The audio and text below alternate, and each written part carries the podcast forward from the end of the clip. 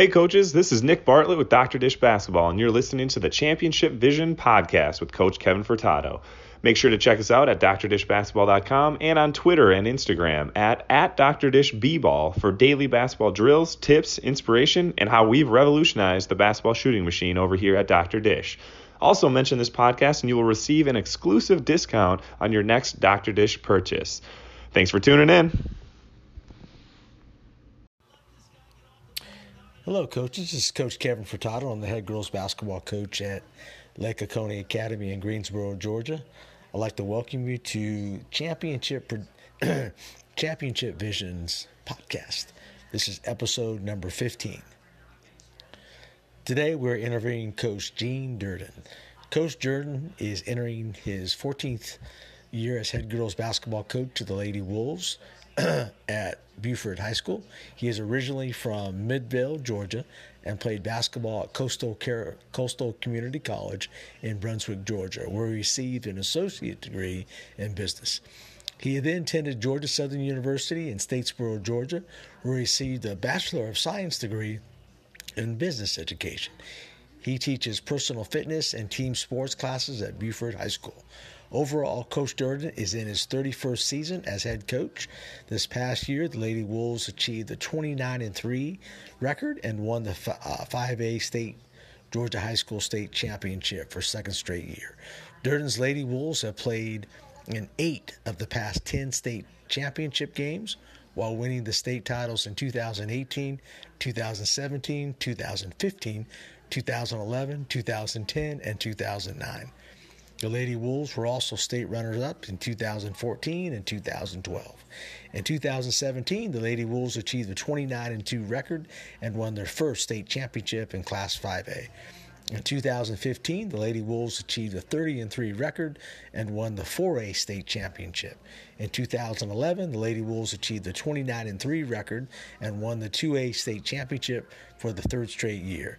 In 2010, the Lady Wolves achieved a 29 4 record and won the AA state championship for the second straight time in Buford high school history. In 2009, Buford won its first 2A state championship in Durden's fourth year of taking over the program. The 2019 had a 32 1 record and set the stage and expectations for the years to come. Durden's 28th coaching season also brought in another milestone in his coaching career when he accomplished winning over 700 career wins during the 2015 2016 season. Durden's overall career record is 779 and 212. During the 13 years at the helm of the Buford basketball program, Durden has guided the Lady Wolves to six state championships, two state runner ups, eight region championships, and a program record of 348 and 68. The Buford Lady Wolves have participated in the 2A, 3A, 4A, and 5A state tournaments during all 13 years of Durden's tenure at Buford High School. Let's welcome Coach Gene Durden.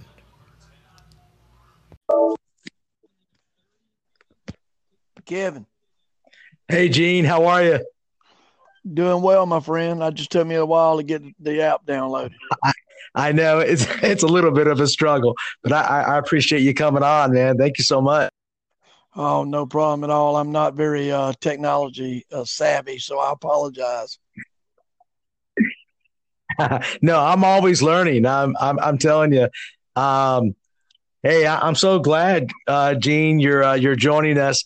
I've actually, this is my you're my 15th interview, um, and I just love doing it. It's just a passion of mine. I I get to interview all my friends and my coaches. Um, and uh, it's, Listen, it's been a lot of fun. a great thing. I think it's a great way to share, and uh, I appreciate people like you that, like I said, are technology savvy enough to be able to do things like this. I could, I couldn't do it.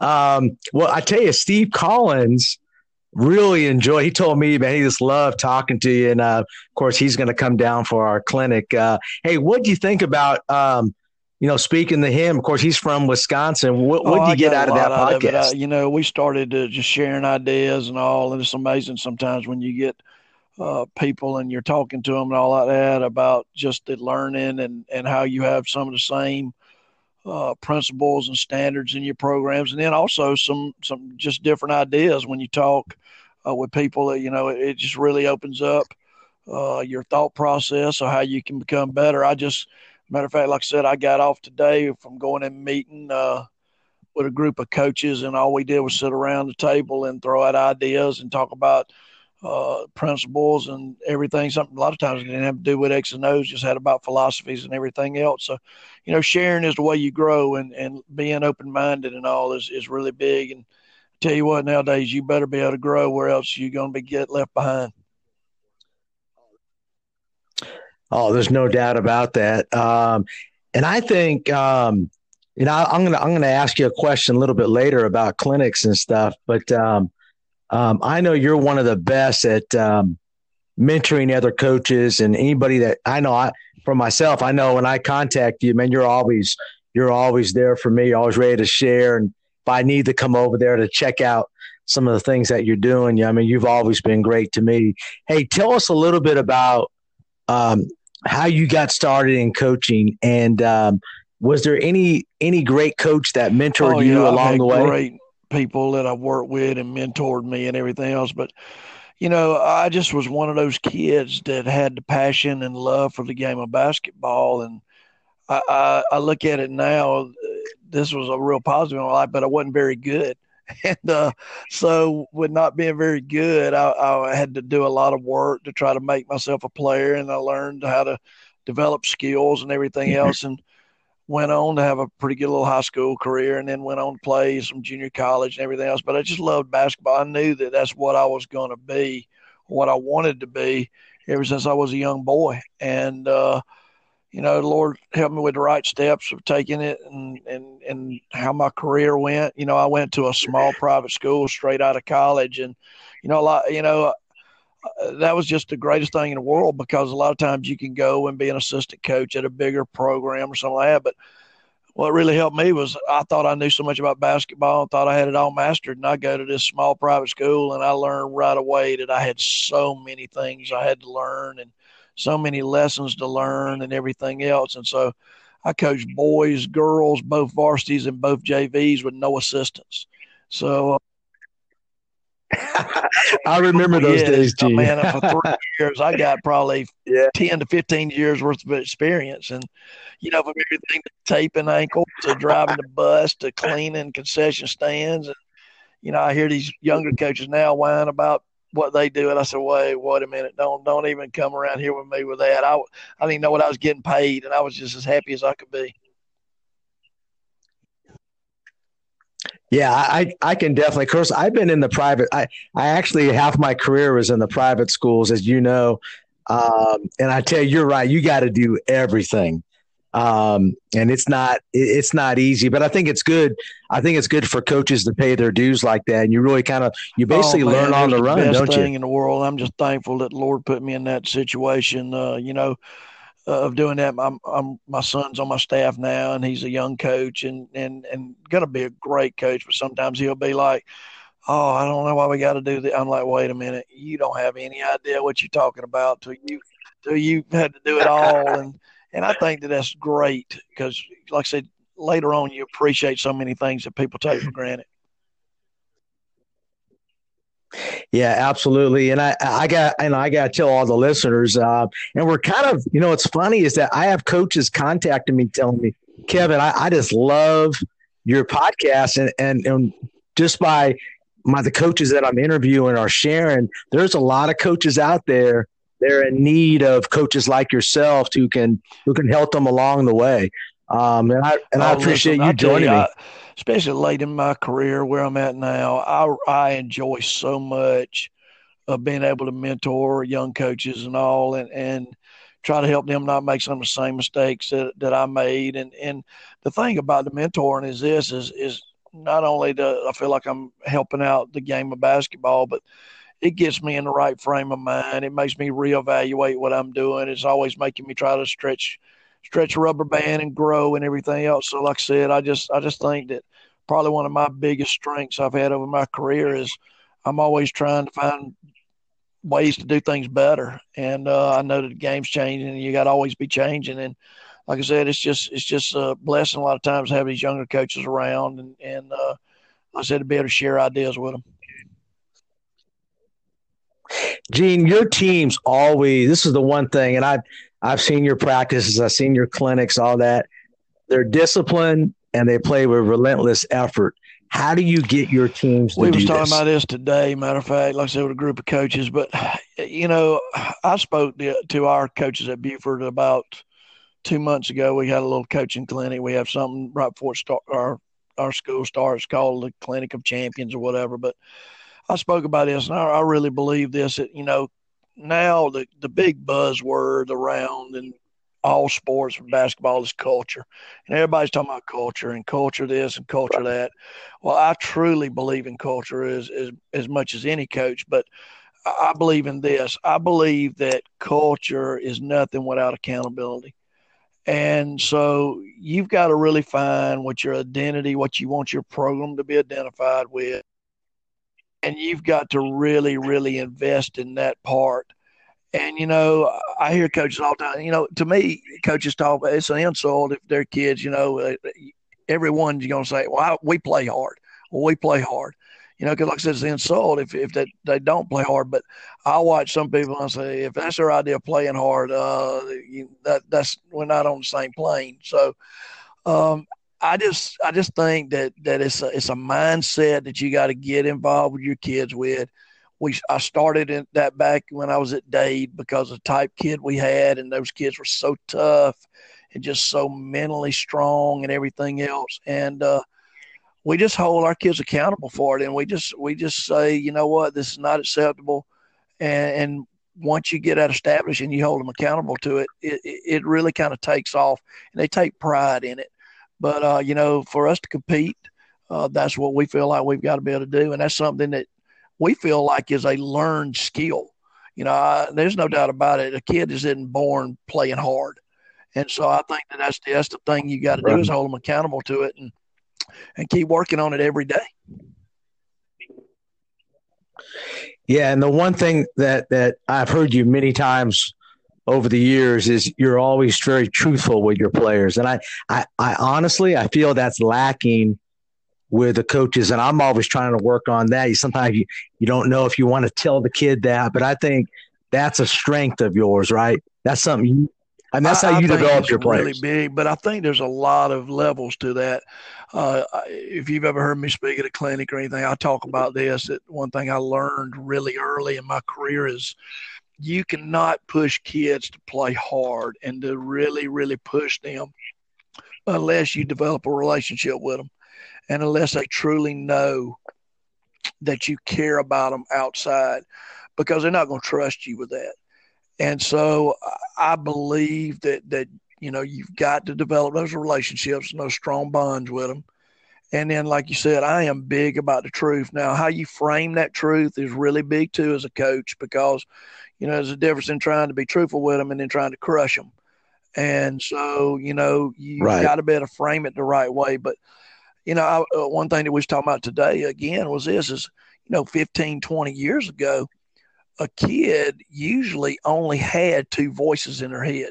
Usually they had the coach and they had the parent. I mean, that's, that's basically who was telling them. Now kids have so many voices in their heads. They've got AAU coaches, they've got trainers, they got evaluators, they've got other people. I mean, it, it, and so you have to have somebody in their life's going to tell them the truth because kids are going to go to usually what they want to hear, not what they need to hear. And so, you know, we explain to them, we talk to them. I mean, we're always talking to our kids about, you know, we're not trying to hurt your feelings, but we're trying to let you know eh, we care enough about you and we respect you enough that we're going to be truthful with you.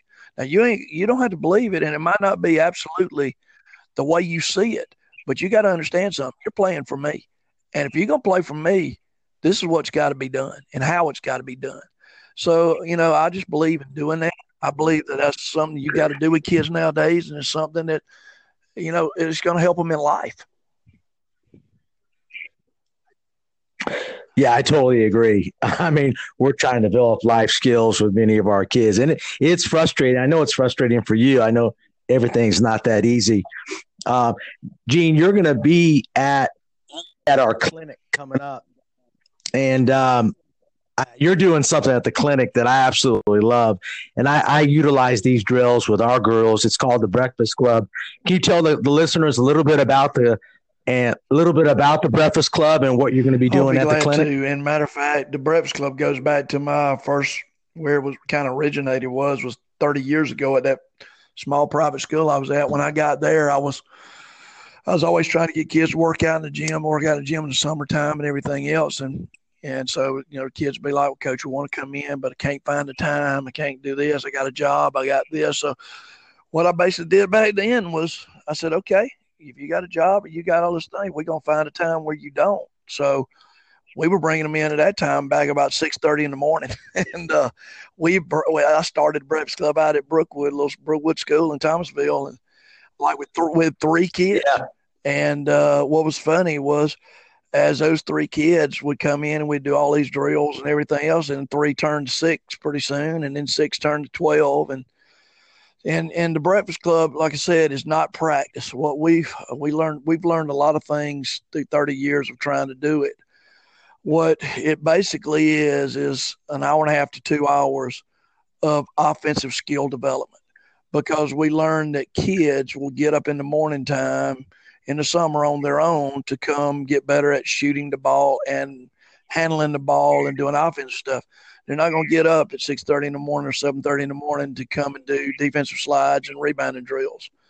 So we've we've went to a lot of different stages and all that, but but uh, it's been a it's probably been the biggest foundation that I've had for 30 years uh, of getting our kids fundamentally sound and it's probably about 80% ball handling and a lot of footwork stuff and then working on layups and shooting. All offensive skill development. But it is something that's really really uh, really been big for us. You know at dade county it was a huge part of us there.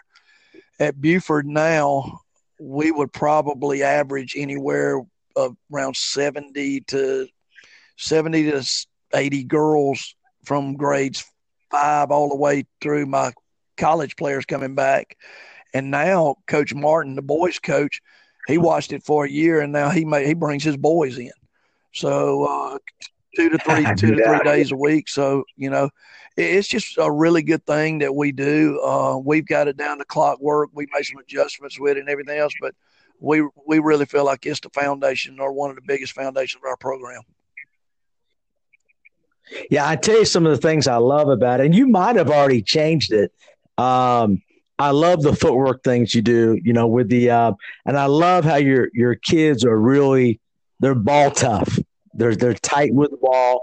You, I, I know you really emphasize that. Tell us a little bit about the footwork and the ball toughness that well, you teach? We we have a lot of series of drills, but you know it gets back into the way that you coach because there's there's always say this all the time. There's more than one way to skin a cat, and and really, is it's got to do with your philosophy and everything else. But uh, you know what we teach is we teach one permanent pivot foot. We don't teach two. We just there's our reason why we because it to us it cuts down on turnovers. It also helps with uh the teaching aspect with younger kids all the way around and everything else.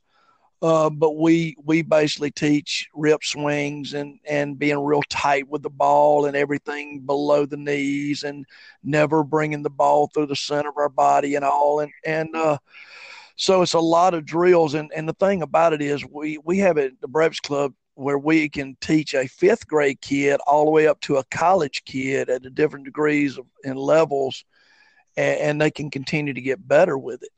And so, like I said, it's a series of drills, and and you know when you, you people are probably listening to me going seventy five kids. What do you? How do y'all do it? Uh, I mean, they probably get it like it's a camp situation, and it's not. It is a. We always say this. This isn't practice. This is training, and we'll have all our coaches there, and and they know what to do and know how to drill and hold them accountable and everything else. But you know, I've had I've had college coaches and high school coaches come in and their eyes just pop out because they can't believe we can take this many kids and get that much training out of them uh, doing that stuff. But like I said, it's been many many years learning how to do it. But the footwork stuff and all is really good, and it gives a great solid base. A matter of fact, I'm about to do my middle school tryouts tomorrow and Tuesday. And a lot of the stuff that we're going to try out with in the tryouts are, is Breakfast Club stuff. Uh, because that helps me too. Because here's the deal: if I've got middle schoolers that's coming all summer long, and they're coming to Breakfast Club on their own at seven o'clock in the morning, well, I know I can work with those kids because if they'll work, then it's my job to turn them into basketball players. So it gets a lot of different advantages for our program.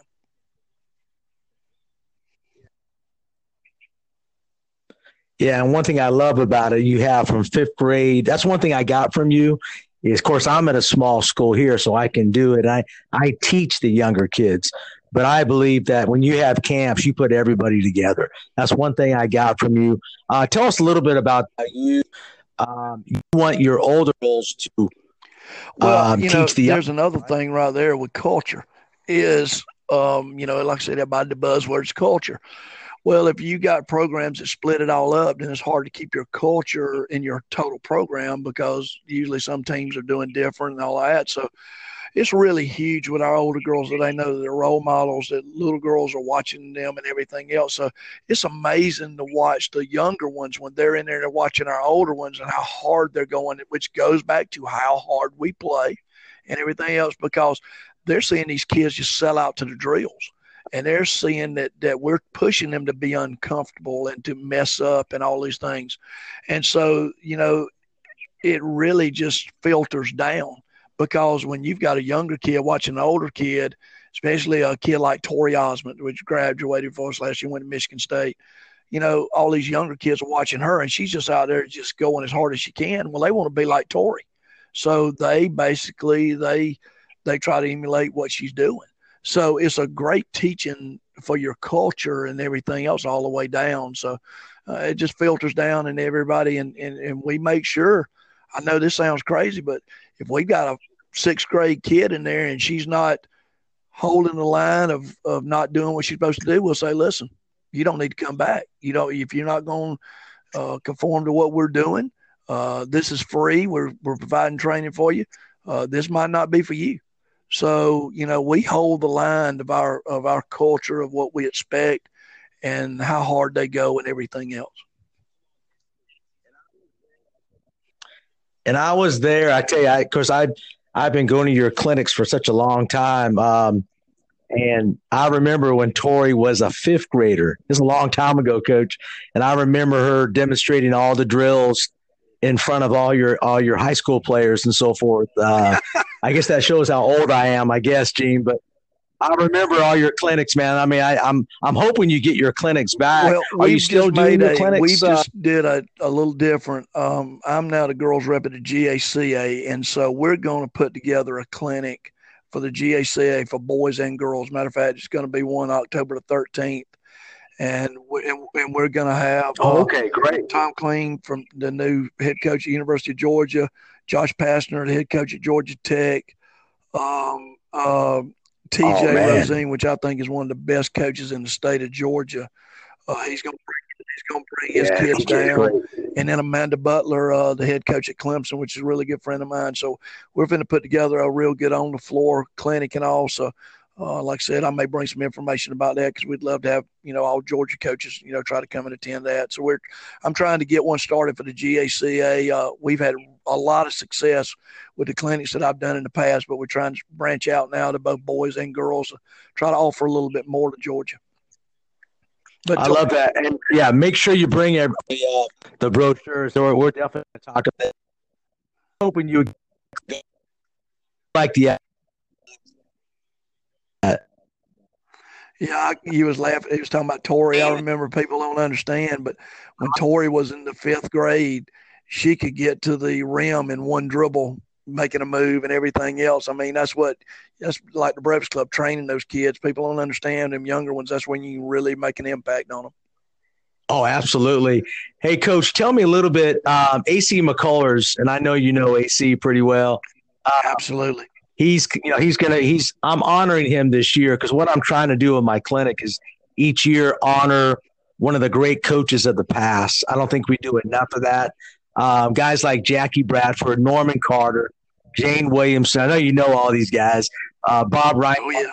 Angie Hembry, uh, and many others. Uh, do we spend enough time as coaches remembering the great coaches of, of, of, of Georgia in the past? Coach, I think you're doing a great thing, and no, we don't. Um, all those people you just mentioned were big time influences on me, mentors. I can remember AC would let me when I was my first days at Dade. AC would let me come to tomorrow and practice before we played in Atlanta. Uh, I mean, I, I, just got that much respect for Jane Williamson. Remember uh, so much when she was even at Haralson County and every. I mean, we've got to to to do a better job of remembering some of these, and I really appreciate doing what you what you're doing with your clinic because, like I said, AC is. You know, he's been one of the, the, the great coaches for women's basketball in the state of Georgia and has influenced so many people. So I appreciate you doing what you're doing with that. Yeah, absolutely. And I actually, um, um, I'm trying to get Norman Carter because uh, I know he's. I mean, to me, he's uh, he's somebody I really looked up to when I was um, playing and so forth. And I, when I, excuse me, when I was starting coaching, and um, he's done so much with his camps and all that. Uh, now, do we do we do enough clinics in the state of Georgia? Well, here's what's happened. I never thought about this until I remember about seven years ago. We Jim Foster had just took the job at Chattanooga. Matter of fact, I'm I'm know you were there because yeah, I remember me and you talking. Yeah. Uh, and Jim Foster made this point at the clinic, and I never thought about this till he said it but Jim was talking about how clinics were kind of going out of style. I guess the best way to put it would be style, was because now people gathered so much information from the internet, and how that now the internet was a a great source for coaches and everything else. And I never thought about that till he said it because when I was a younger coach and coming back 20 something years ago, man, clinics were huge. I used to love to go to clinics and just listen and probably took down all these notes and just, you know, it just made me think and everything else. But, you know, clinics are kind of, I'm not say died off, but they kind of, there's not as many as we used to. But I think that's one of the reasons is because – people now can gather so much information off the internet. But in my opinion, and I have I have a very strong opinion a lot of times on things, and probably this opinion sometimes isn't right. But in my opinion, I think the internet is very dangerous with with with coaching stuff because I get on there all the time looking at stuff, and there's some great great stuff on the internet, and then I think there's some of the worst trash, just awful technique and everything else that, that you can find. And I think that that especially for younger coaches, it's a danger sometimes because they a lot of times want to want to do the shine stuff and not the substance stuff. Right. And so you see all this stuff. I, you know, I love I love to have a dollar for every time I've seen a a drill on the internet and here's some kid taking five dribbles and and not going anywhere and then all of a sudden goes by a chair or something, standing straight up, and then goes in there and dunks it or does something spectacular. And you want to go, that ain't working in a game. But but you know, so like I said, it, it's kind of a I think it's a great thing because there's a lot of good stuff out there, and then there's a lot of stuff that is just terrible for the game of basketball. So, you know, I think it's a I, I would like to see more clinics. I would like to see more people do uh, getting the right people in there to to to, to show good stuff.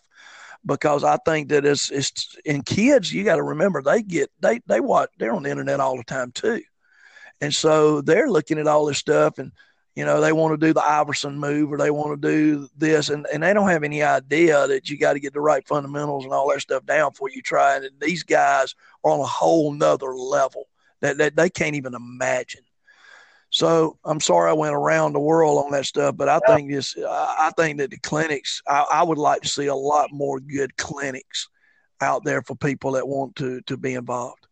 Yeah, and and the purpose of the clinic that I do, Gene, is is for is I think the best teachers are the high school coaches, and I think you're one of the best.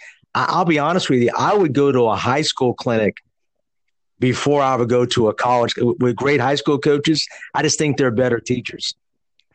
Well, I do too, and and you know the I, the thing that people don't realize is when you go and watch a college. Uh, a lot of times they're not dealing with the same situation. I'll never forget. Uh, I was listening to Bobby Cremins one time early in my career, and he was talking about press breakers. And uh, he walked in, and what I loved about it, he said, "Is he said, listen, I got Kenny Anderson, and you don't." And so, you know, he was he was telling the truth. A lot of times, it's some of the stuff that people people don't uh, don't take you know take for granted because it looks really easy with some of these people that are doing it. And it was amazing how I was such a great press breaker coach back when I had Ashley Houts. Well, you know what? I was smart. I was smart enough to give Ashley the ball and tell everybody else get out of her way. so, right. so you know, but I, I, I'll agree with you on that. Uh, you know, I got away from, like I said, going and listening to a lot of the the bigger name people sometimes, but you know, you you can learn something from everybody. If, if like I said, that's the thing. Sure. But like this afternoon, I was telling you about, we had a group of high school coaches together, and man, they were you talking about some great sharing. They were some unbelievable sharing just among those high school coaches. But coaching is a strange thing too, Kevin, because of this. Is I think that most coaches and, and a lot of them are so insecure about stuff and, and so a lot of them don't want to learn as much a lot of times because they're scared to admit that they need to get better or they need to, to work on this. And I think that hurts our profession really, really bad. Is is sometimes people that think I don't I think they got all the uh, all the answers for all the questions and, and don't want to keep learning. Yeah, and, a couple examples is that I remember when I was actually watching your clinic you know, back, you know, quite a few years ago, man, you were sitting in the corner, you were writing notes. And I, I just felt like that was, I was impressed with that. And also AC McCullers, he'll be there early in the morning, listening, writing notes. And this guy's been coaching Absolutely. 50 years. So it's always about, it's always about growing and getting better, you, that's right? the thing that people don't realize. And, and like I said, you can learn if you're open minded, you know, you don't have to to take everything, but if it just makes you think about what you're doing, you know, that's that's a bigger part of learning.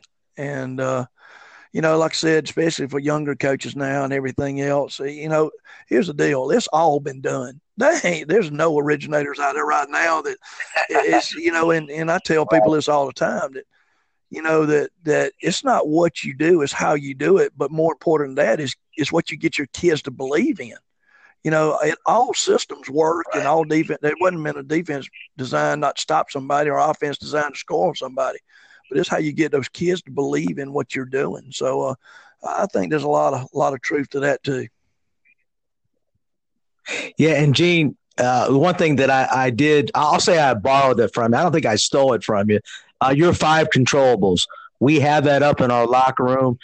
Um, we believe in that. Tell us a little bit about your five we, controllables. We came up with something a while back, just that we call them five controllable factors, and we feel like this has nothing to do with your athleticism. It has nothing to do really with your skill level. Uh, it's just basically five things that any person can contribute to a basketball program and you control these. That's why we call them controllable factors, is because this is a mindset of you. And the first one is defense, which you know we all everybody loves. You know, defensive minded kids, and that's what we're going to definitely put our hang our hats on is playing defense.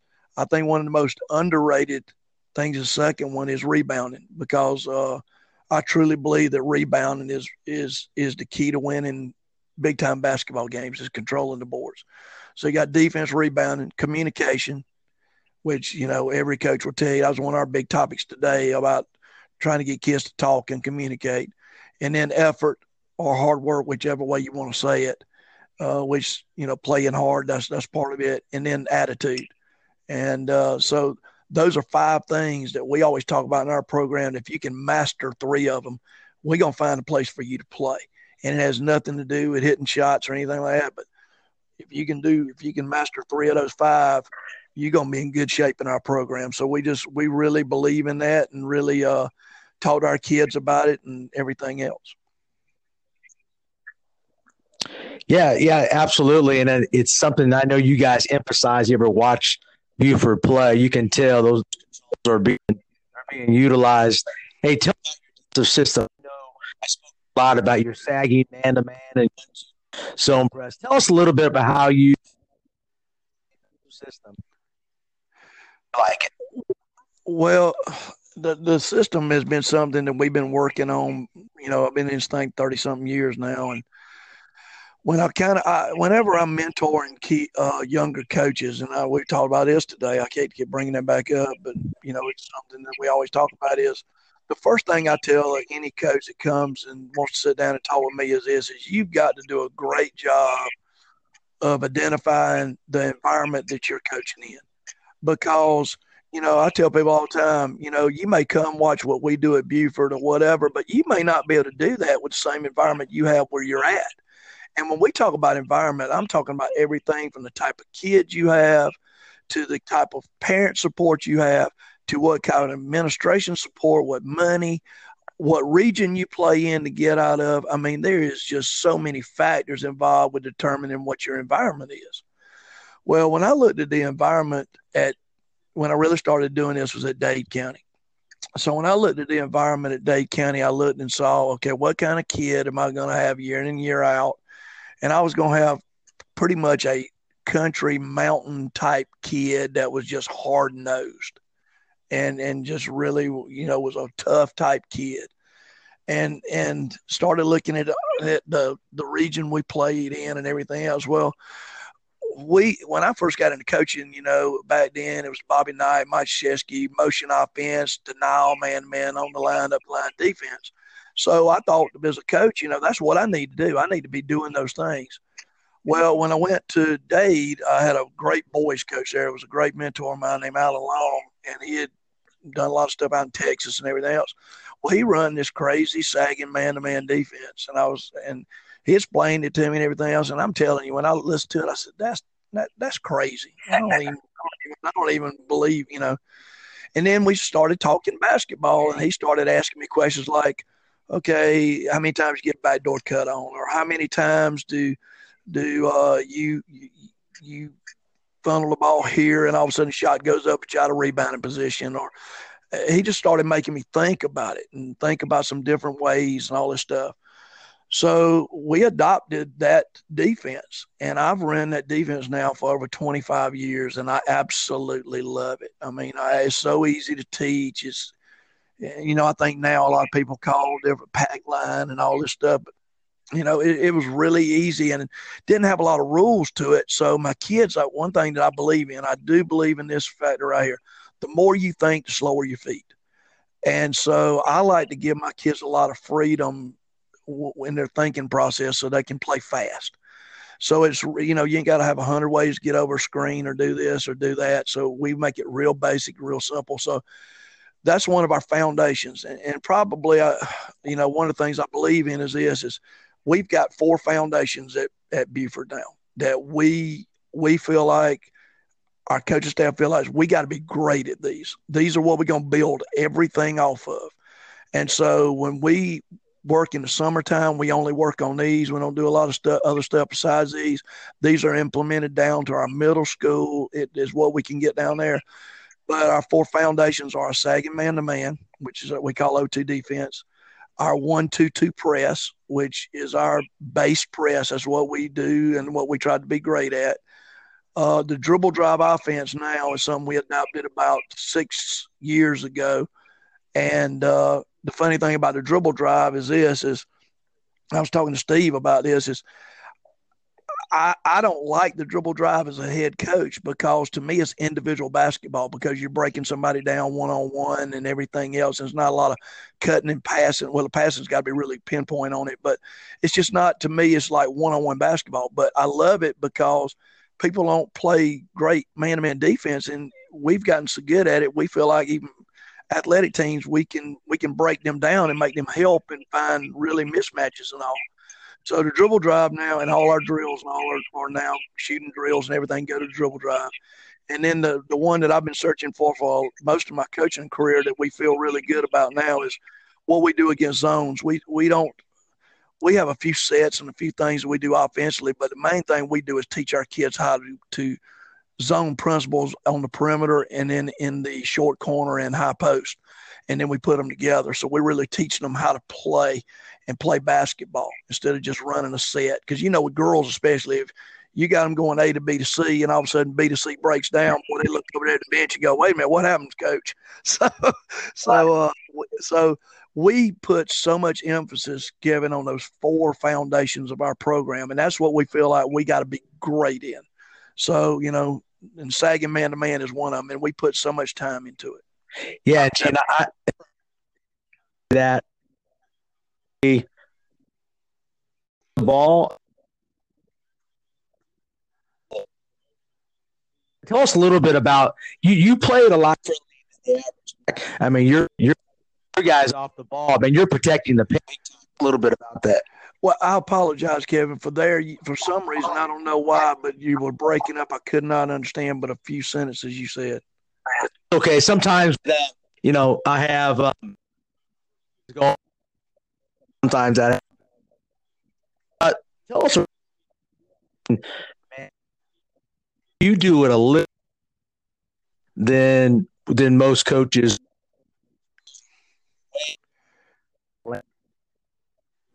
Well, we we can you hear me all right, Kevin? Can you hear me all right? Yes, sir. Go.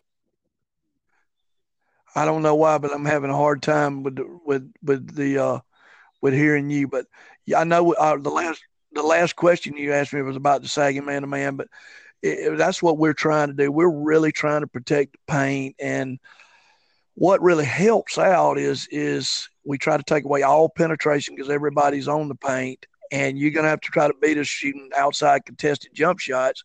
And then when we put in our pressing system with that and take your legs away a little bit, you know, that kind of helps out with that. But uh, it's been something that we've been really, uh, like I said, uh, I, I, stole it from Alan Long down at when he was at Dade County, boys coaches. It's something that we've worked on, and we can make adjustments out of it and everything else. But we really feel like you win basketball games by getting the ball in the paint.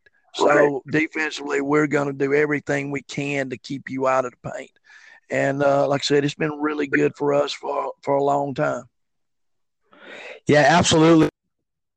A little bit about that, Gene. I, and I know um, I know you have to go pretty soon. Uh, your dribble drive. Let's say I have, I don't have four girls on the ball. I mean, how, how do you adjust to that? A lot of your kids can handle. How would you take that doesn't well, I think that's something that you got to look at from your program standpoint and your environment. But see, this is why we now can do the dribble drive is because of things like Breakfast Club that right. we've done for for 14 years because all the principles that we're teaching in Breakfast Club with our footwork and with our our situations of attacking shoulder on hip and all that stuff fit perfectly into the dribble drive offense. Now, all the time, you don't have kids that are great drivers. So we've we've done a few things with the dribble drive uh, with our kids that can't drive.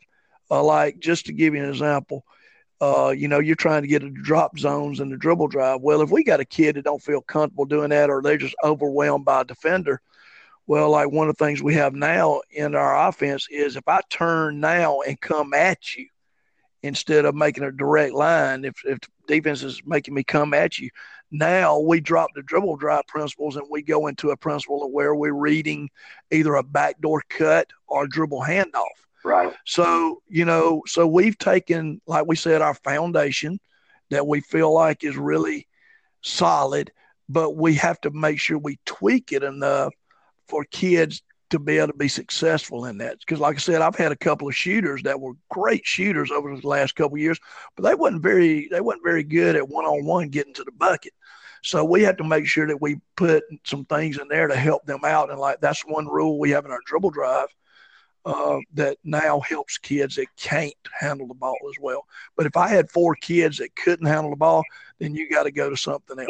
Exactly. No about it. I mean, you can't you can't be I mean, that's just that's what coaching comes into it. Right. That if you got a situ- you got a situation where your kids can't do it, uh, you you know you as a coach you've got to put your kids in the best situation but like i said for us we're pretty good at it now because for 14 years we're getting all that breakfast club stuff in and they know how to attack people yeah, it's all it's all about the skill development. I mean, absolutely. I mean, there's no doubt. And that's what that's what you're you know you're you're excellent at that. I think if any coach is listening, man, your breakfast club. I'm, I'm surprised more coaches have instituted.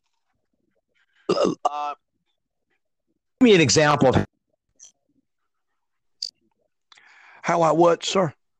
How you put together a a, a daily practice Put, yeah, what's you know changes that give me I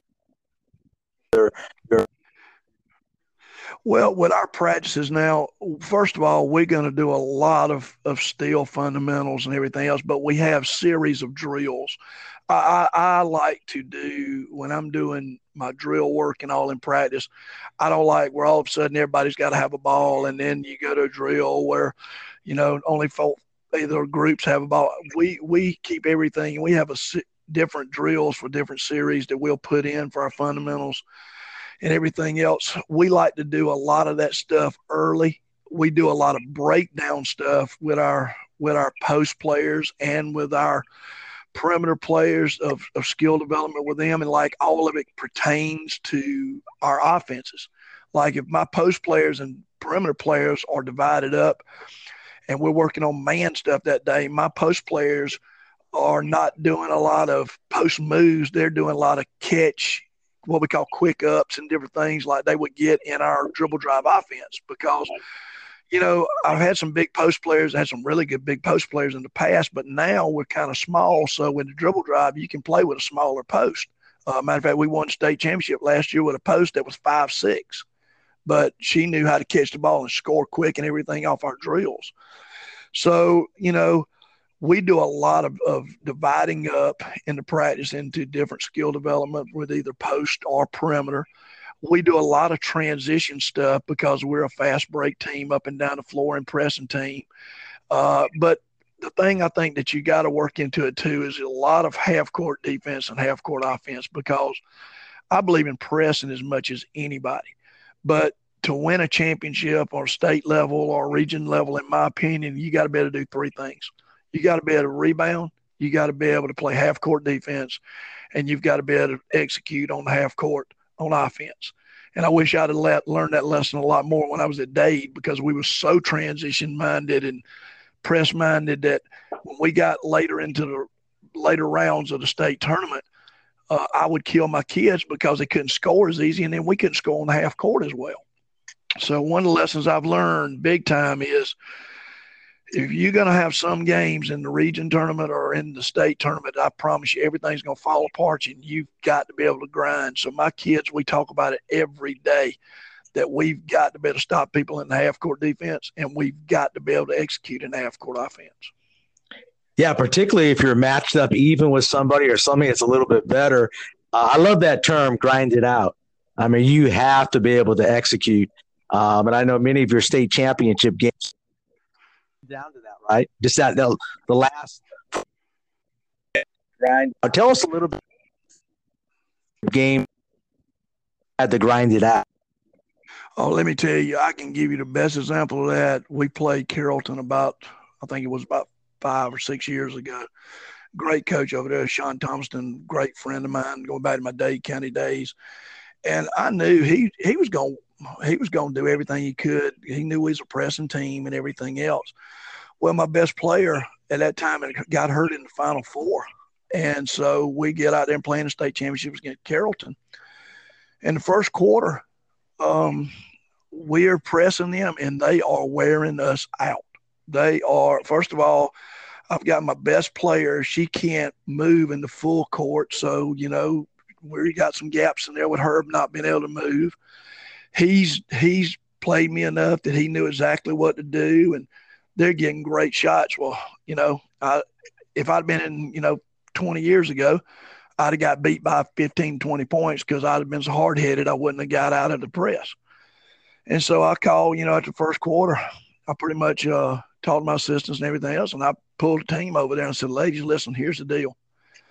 We're gonna have to win this game tonight. We're gonna have to do it ugly." I said, "We're gonna have to grind them out. We're gonna have to basically get in half court, and we're gonna have to make a stand, keep the ball out of the paint, make them shoot it outside." And I said, "When we come down, we're gonna get. It's gonna limit our number of possessions." And we're going to have to turn the ball till we get something we want. And it was the ugliest game I, I, I promise you, I don't even want to watch it on film. It was so ugly. Right. But the thing was, it gave us uh, we went we came from being down to coming back and winning state championship because my kids knew how to play that way. And uh, you know, it came to a grind, like I said, and we won a one point ball game. That's probably the ugliest game in the history of state championship. But like I told them that night, I said we put that trophy, take it home, it wasn't gonna say how ugly the game was. All it's gonna stay was state championship. Exactly right. So, yeah. So it's so you know, and then you get into this grind too. It's like the last two years I've had really good shooting teams. Well, every day you get they get sick of me saying, "Hey, it's great when we hit those three pointers. Great when we hit those three pointers." But what are we going to do when we're not hitting three pointers? What are we going to be able to do when we're not hitting from outside? I said because one of those nights is going to come, and you know that's a thin line when you got shooters that you want shooting the basketball but they also got to know that nights it's not going in, that we got to be able to turn it and get what we want. Yeah, and Gene, don't you feel like the three point shot? This is just from my experience.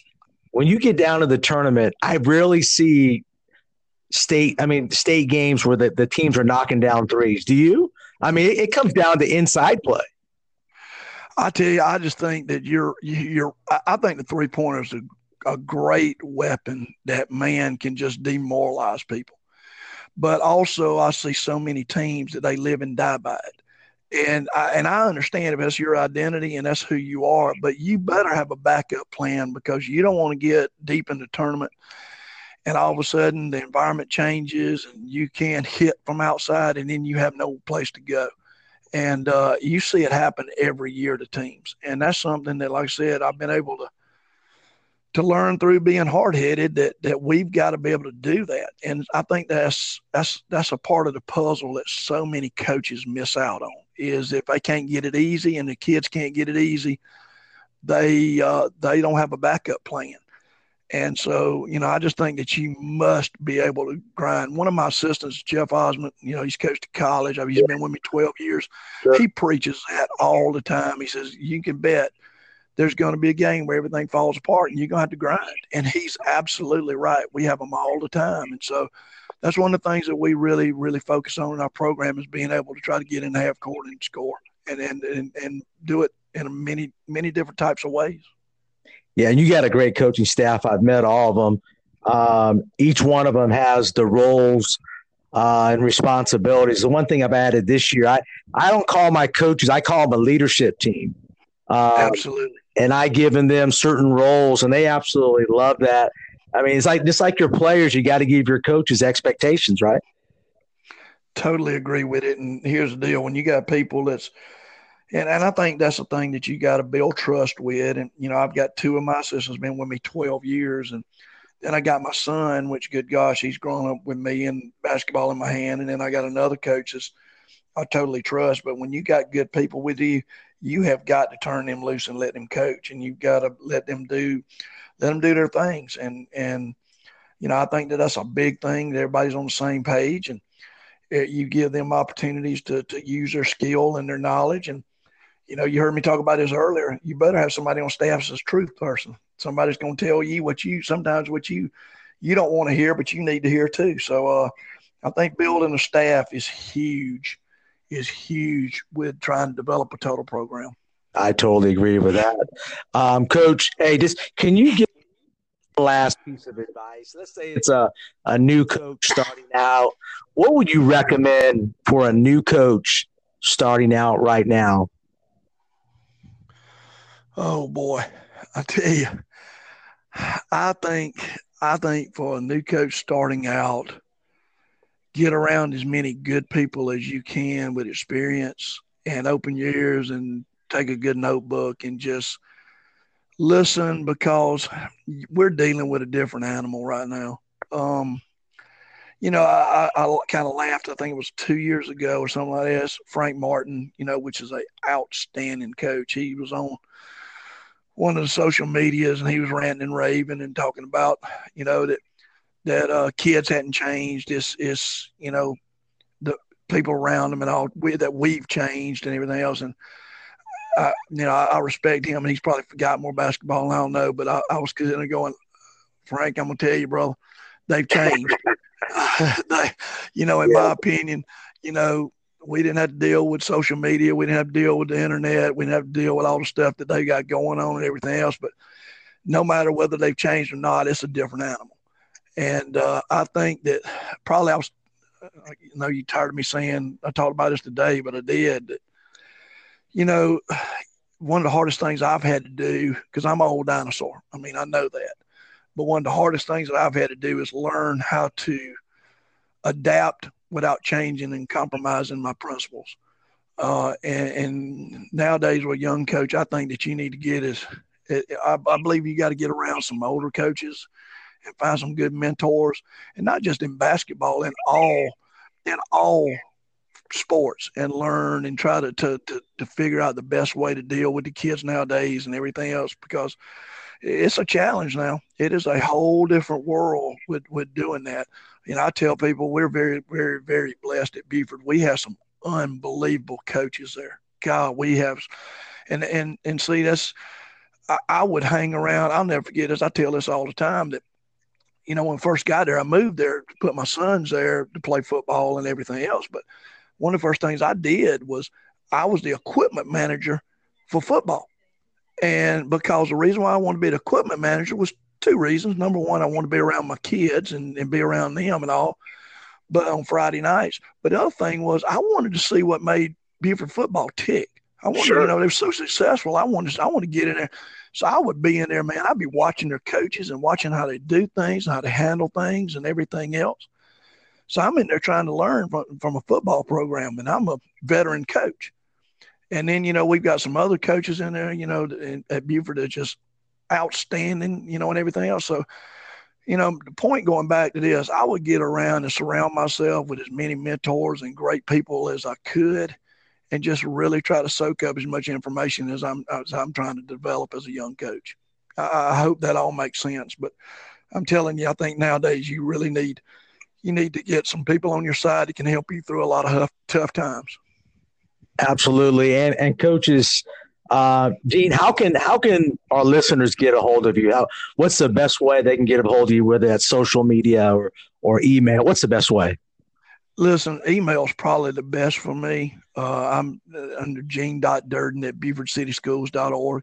I don't ever mind giving out my cell number, you know, everything else. Because here's the deal I, I, meet with coaches all the time. I, I, my my wife laughed at me not long ago because she, I was like, I'm going to meet with this. And she said, Would you please stop doing that? And I'm like, Well, I said, You know, now I'm in the latter stages of my career and all I want to do is give back you know, I, that's what I want to do is I give back to kids, give back to coaches, and you know, and like I said, it's not about sitting down and me telling them what to do. That's not it because, you know, first thing you got to learn as a coach is you can't be somebody else. You got to be who you are.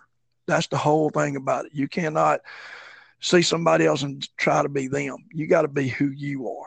But the thing that I like to do is just sit down and share, and you know, try to tell them a lot of stuff that I've made mistakes with or we're sitting there talking and, and, and just try to give them some situation to think about and everything else and learn. So, uh, like I said, I'm, I'm always available. I'm usually got somebody with me all the time talking about basketball.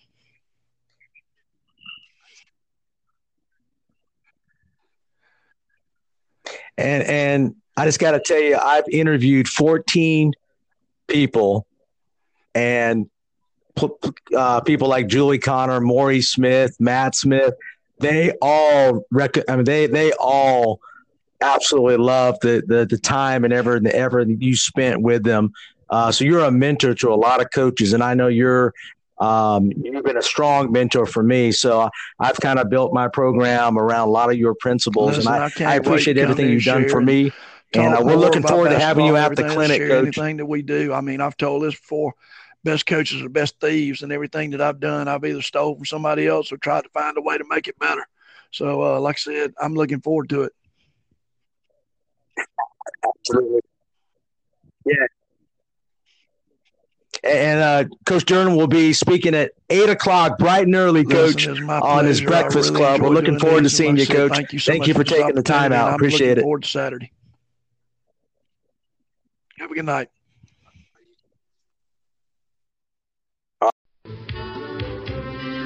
The five players on the floor function as one single unit. Team, team, team, right? No one more important than the other.